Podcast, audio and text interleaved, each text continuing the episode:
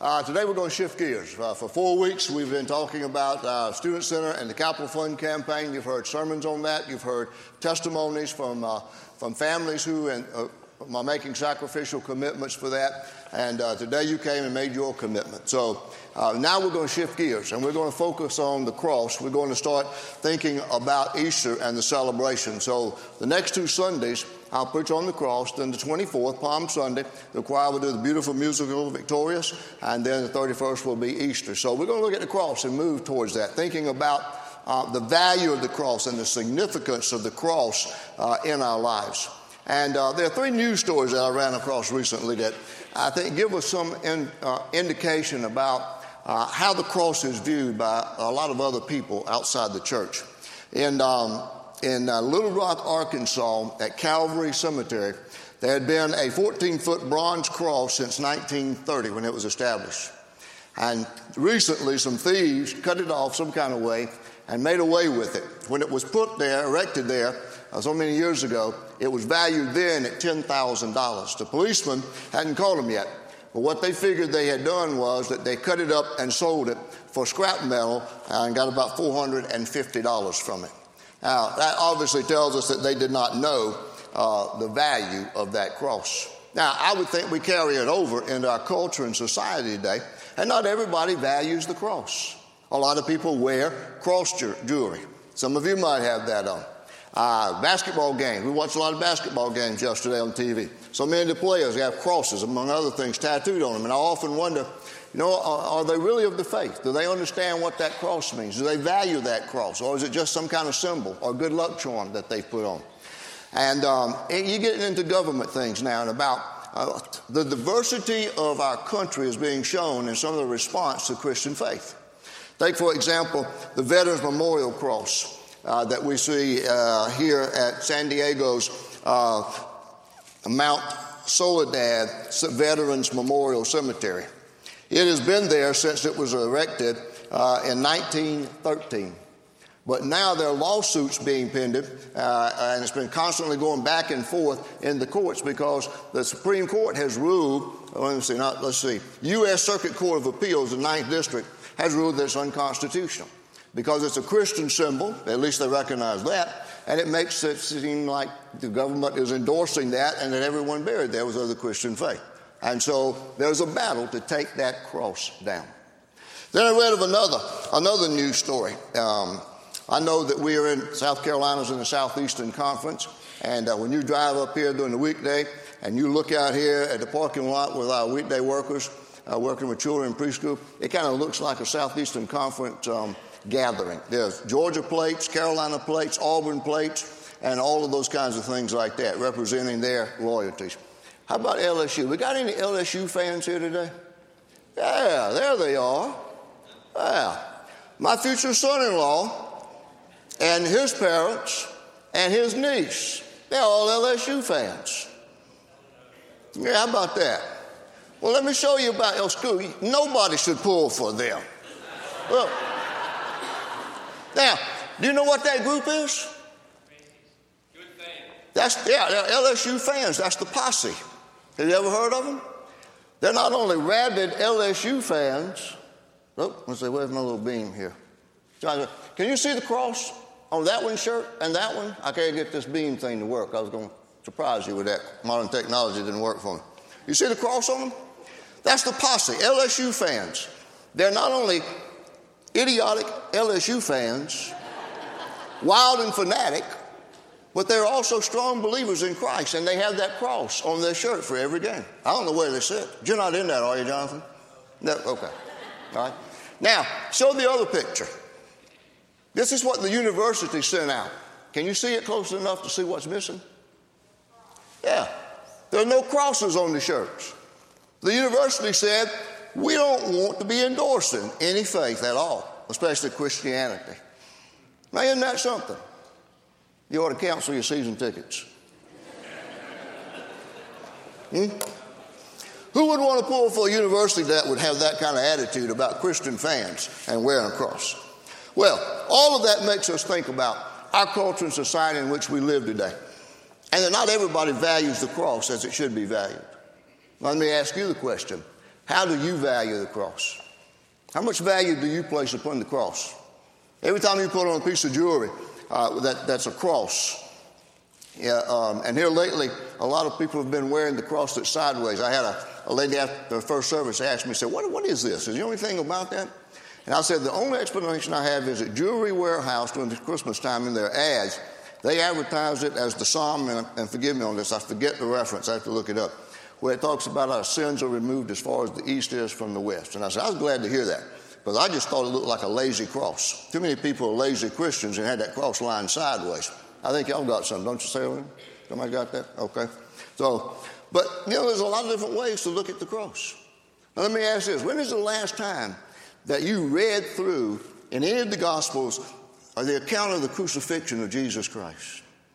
When is the last time that you read through that and it just moved you to tears and it stirred your heart because you realized the value of that? That this is the Son of God, God in the flesh, Jesus Christ who was crucified by the most brutal means of execution ever created by mankind.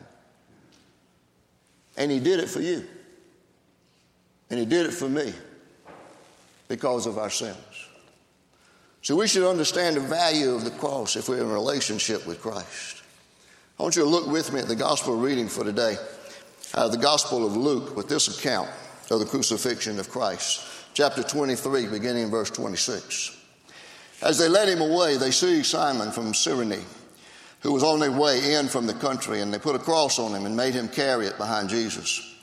A large number of people followed him, including women who mourned and wailed for him. Jesus turned and said to them, Daughters of Jerusalem, do not weep for me. Weep for yourselves and for your children, for the time will come when you will say, Blessed are the barren women, the wombs that never bore, and the breasts that never nursed. Then they will say to the mountains, Fall on us, and to the hills, cover us.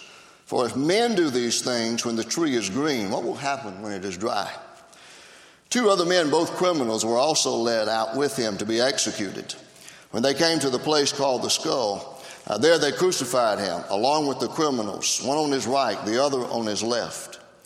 Jesus said, Father, forgive them, for they do not know what they're doing. And they divided up his clothes by casting lots. The people stood watching, and the rulers even sneered at him. They said, He saved others. Let him save himself if he is the Christ of God, the chosen one. The soldiers also came up and mocked him.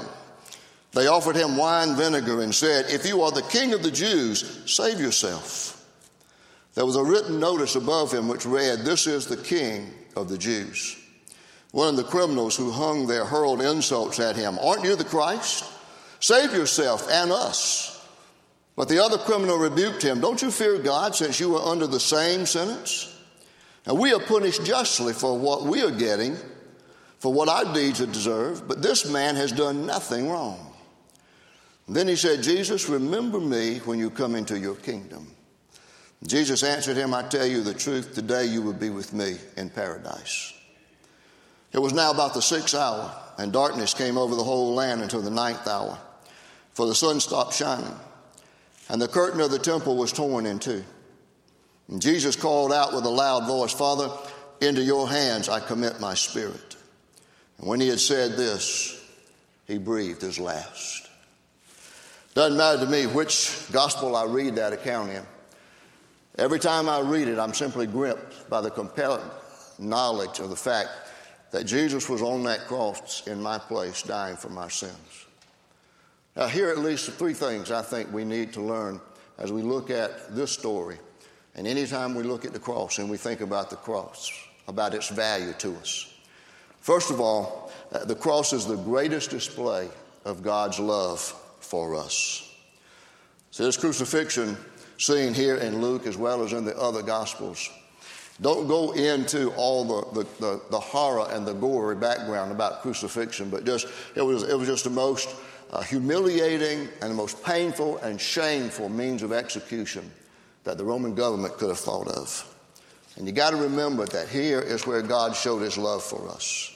He sent Jesus Christ, God in, in the flesh, into this world. And we know as we read through the Gospels that Jesus had a mission. And that mission was to seek and save the lost. And because of that, then he was drawn to that cross because that was his life's mission and purpose and destiny. And you can very well say that Jesus Christ was the only person who was born who was born for the specific purpose of dying. We know that unless the Lord returns soon, then that we all will experience death. But Jesus was brought into this world. Uh, he, did, he didn't exist at his birth, beginning at his birth. He existed long before that. He was equal with God. There was perfect unity and harmony in the heavens. But he came to earth to be born as that infant baby for the specific purpose of dying for our sins. That's where God showed us the depth of his love for us. John 3:16 is the heart of the gospel that says to us for God so loved the world that he gave his one and only son that whoever believes in him shall not perish but have eternal life. Why did Jesus have to come? Why did he have to die for our sins? It's because all of us from Adam and Eve chose sin over God's way. We rebelled against God's uh, law, ma- his commandments, and we rebelled against his moral standards and statutes. And we, we're, we're sinners by choice and by nature. And there's nothing we can do about that. We're not holy in the sight of God. We're not righteous in the sight of God. And because of that, we can't have a relationship with God that He created us for to begin with.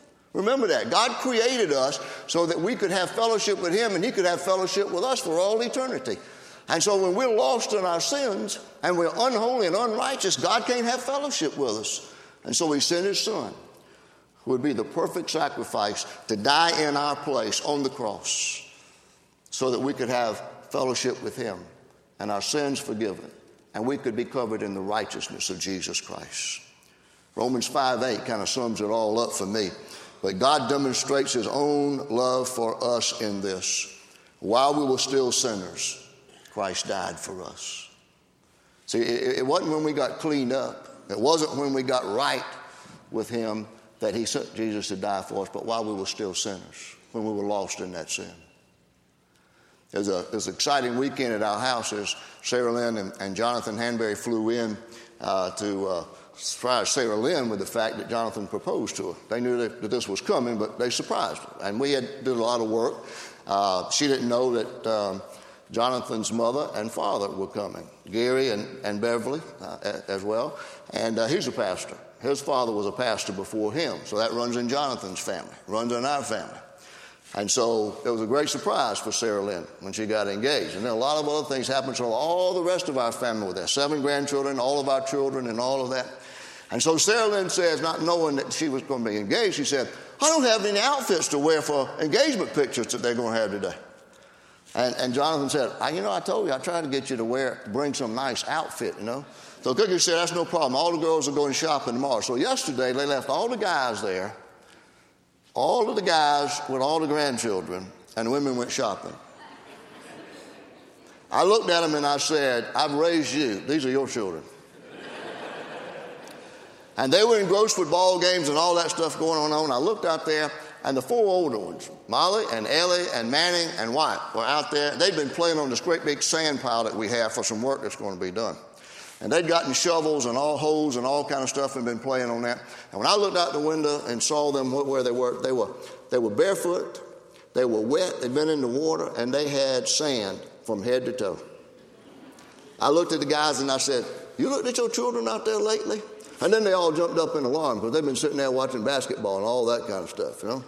So I can understand that with the things that children get into, and I can understand it. It blesses my heart, though, just to sit there and watch. I love that when the house was full of my children, my family, and we're delighted to add Jonathan and his family into ours and us into theirs as well. But, you know, I can identify with a little boy who'd been bad during the day, and his mother put him to bed early. And she stood outside his door and listened as he gave his bedtime prayer. And he said, Dear God, please love me even when I'm bad. And that's the story of our relationship with God. And that God loved us when we were at our worst, and He died for us. A few years ago, there was a shortage of emergency blood supply in England. And so in the town of London, they came up with a plan that uh, anyone who was issued a traffic ticket had two options. They could pay it, the monetary fee, or they could go to the blood bank and donate a pint of blood. And so one man got a ticket. He went down to the, to the uh, blood bank and, and he gave a pint of blood. And they gave him a receipt. And he took that receipt down to town hall and gave it to the clerk, and the clerk stamped on it, paid in blood. You and I, all of us, all of us had a sin debt. And we were deserving of death, and we had a debt against God. But Jesus Christ came to show God's love for us, and He died on the cross. And our sin debt is canceled, and it says paid in blood. That's the value of the cross. Secondly, the cross has value for us because it reminds us of our true identity. We have a lot of different ways by which we identify ourselves by our race, nationality, our sex, our work life, our passion in life. You ask me, who am I? What's your identification? I would say I'm an American and I'm proud of it. In early service with a coat and tie on, I had my uh, American flag lapel. I usually wear that with any coat I wear. The American flag flies at our house in two places out to the road by a mailbox and in the backyard on a tree, flies every day. I'm an American, I'm proud of it. I'm a South Carolinian, and I'm proud of that. I'm married to Cookie, fortunate enough to be married to, to Cookie. 37 years. Have uh, four children now that are grown, seven grandchildren, and I'm blessed with all of that. I'm a pastor, been, been for almost 37 years, and I love it. But you see, I have an identity that's even more basic than that. I am a sinner saved by the blood of Jesus Christ. That's my ultimate identity. You want me to show you proof of my identity? I can show you my driver's license. I can give you my social security number. I can present my passport, my marriage license, last year's tax return. But if you really want to see my ID as to who I think I am, I'll pull out this cross. It's just a simple silver cross that I carry most every day in my pocket. And it reminds me of who I am, my identity. It was in my sophomore year at Wofford College. I was struggling with my faith. I knew God had called me when I was a nine year old boy that I was supposed to go into ministry, and I didn't want to do it. I, I, went to college with a cynical faith because I was disappointed by the home church and the way they handled some issues. I think I've told you some of these things. I had a cynical faith. And I, I, went, I went there to do what I wanted to do. And I was struggling with my faith. And, and one night, uh, a really devoted young man of Christ by the name of John Wall uh, gave me this cross and say, I just, I just want you to know I'm praying with you. And uh, I kept it for a long time just on my desk and just looked at it. One night I was studying for a philosophy exam, about 2 o'clock in the morning. I was going over all these existence, reasons for the existence of God, ontological, cosmological, theological, all that exist- theories about the existence of God. And I looked down and I spied that cross and I said, you know what? I don't need all these theories. I know God is real. I have a relationship with Him. I've been saved by the blood of Jesus Christ. And from then on, I started wearing this cross. And I, and I dealt with some issues of my faith. That wasn't God that, that, that let me down, it was people. And God never has let me down. And I, and I realized more than ever He was my perfect Heavenly Father. And, and I answered that call. I went to seminary and now been in the pastorate for almost 37 years. But you see, there's my basic identity as a believer in Jesus Christ. That's what the value of the cross is for me. It tells me who I am. I think 1 Peter 3:18 helps us understand that as well. For the scripture says, For Christ died for sins once for all, the righteous for the unrighteous, to bring you to God. He was put to death in the body, but made alive by the Spirit. See, that's what happens when we value the cross and we accept Jesus Christ who died there as the Savior. This cross I wear in my pocket, it's not a good luck charm. It's a simple reminder to me that I am a child of God purchased by the blood of Jesus Christ. It gives me my identity. Then the third thing about the value of the cross is this is the cross has a powerful and profound influence on how we live. On how we live. See, I think to live the Christian life is to be dominated by gratitude and to be obsessed by grace. Gratitude to God for what He has done for us, and obsessed with the grace with which He, he sent Jesus Christ into the world to die for our sins. And see, that should have ownership on us if we truly believe in Christ. It should make a difference in our identity and who we are and our lifestyle and our purpose in life. I like the way Paul wrote it in 1 Corinthians 6, verses 19 and 20. He says, Do you not know that your body is a temple of the Holy Spirit who is in you, whom you have received from God? You are not your own. You were bought at a price. Therefore, honor God with your body. You see, that speaks to me about our lifestyle, our actions, and how we live. And more and more and more, the line between Christian and non Christian is getting fuzzier all the time. It's difficult to tell believers from unbelievers.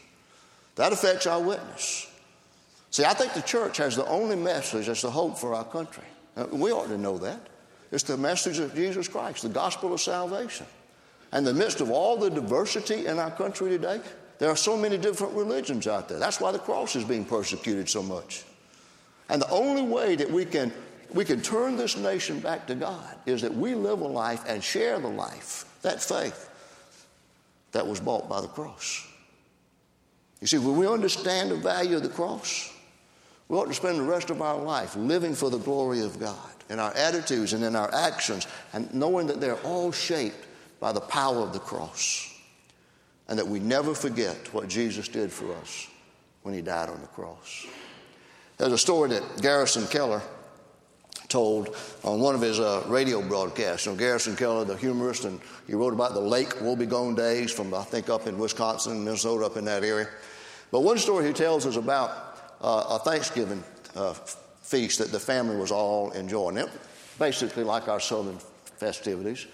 Great big table, he said, heavily laden with a turkey and all the trimmings and everything that goes with it, and all the family members there, and they were gathered around at Thanksgiving, and it was time for the blessing. And he said, in his words, somebody made the mistake of calling on Uncle John to pray.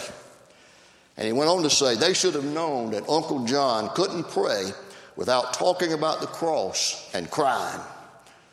And he said, Nothing makes the rest of us more uncomfortable than standing around listening to a grown man cry. And so we started, stared at the floor, we shifted from one foot to the other.